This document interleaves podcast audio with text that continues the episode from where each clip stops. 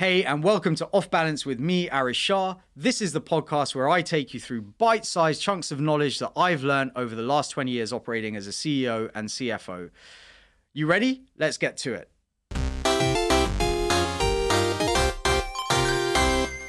Your accountant, and I cannot stress this enough, is not your CFO.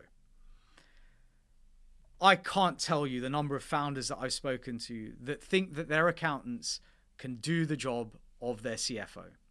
They assume that anyone with a qualification in accounts is going to be good enough to lead the executive function of their finance department. And I'm here to tell you they are really, really mistaken. So, what's the difference between an accountant and a CFO? Well, an accountant typically is someone that does your stats, your VAT returns, your bookkeeping. They make sure that you do all the things that need to be done to keep HMRC and uh, Companies House in check. But they aren't operators. They don't know your business in any kind of depth. So they can't really give you direction on what you should be doing and the sort of decisions that you should be making.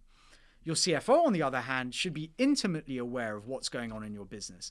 They need to be advising and directing you on what to do next and how to manage your capital, where to spend that money, how to allocate it, when you should be hiring, when you should be doing a fundraise, how much you should be raising, where to raise it from, and all the other things that come with being a CFO.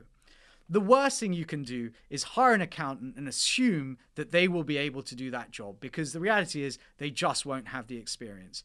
I've been brought into loads of businesses where ultimately they've hired someone very junior with an accounting qualification, call them a finance director or CFO, and assume that they'll be able to do the role.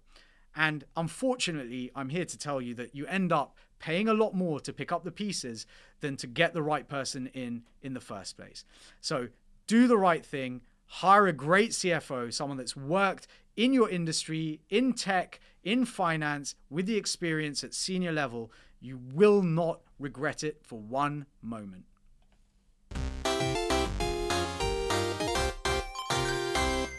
There we go. Hit me up in my DMs on LinkedIn or Twitter if you've got any questions. Otherwise, let's get back to building.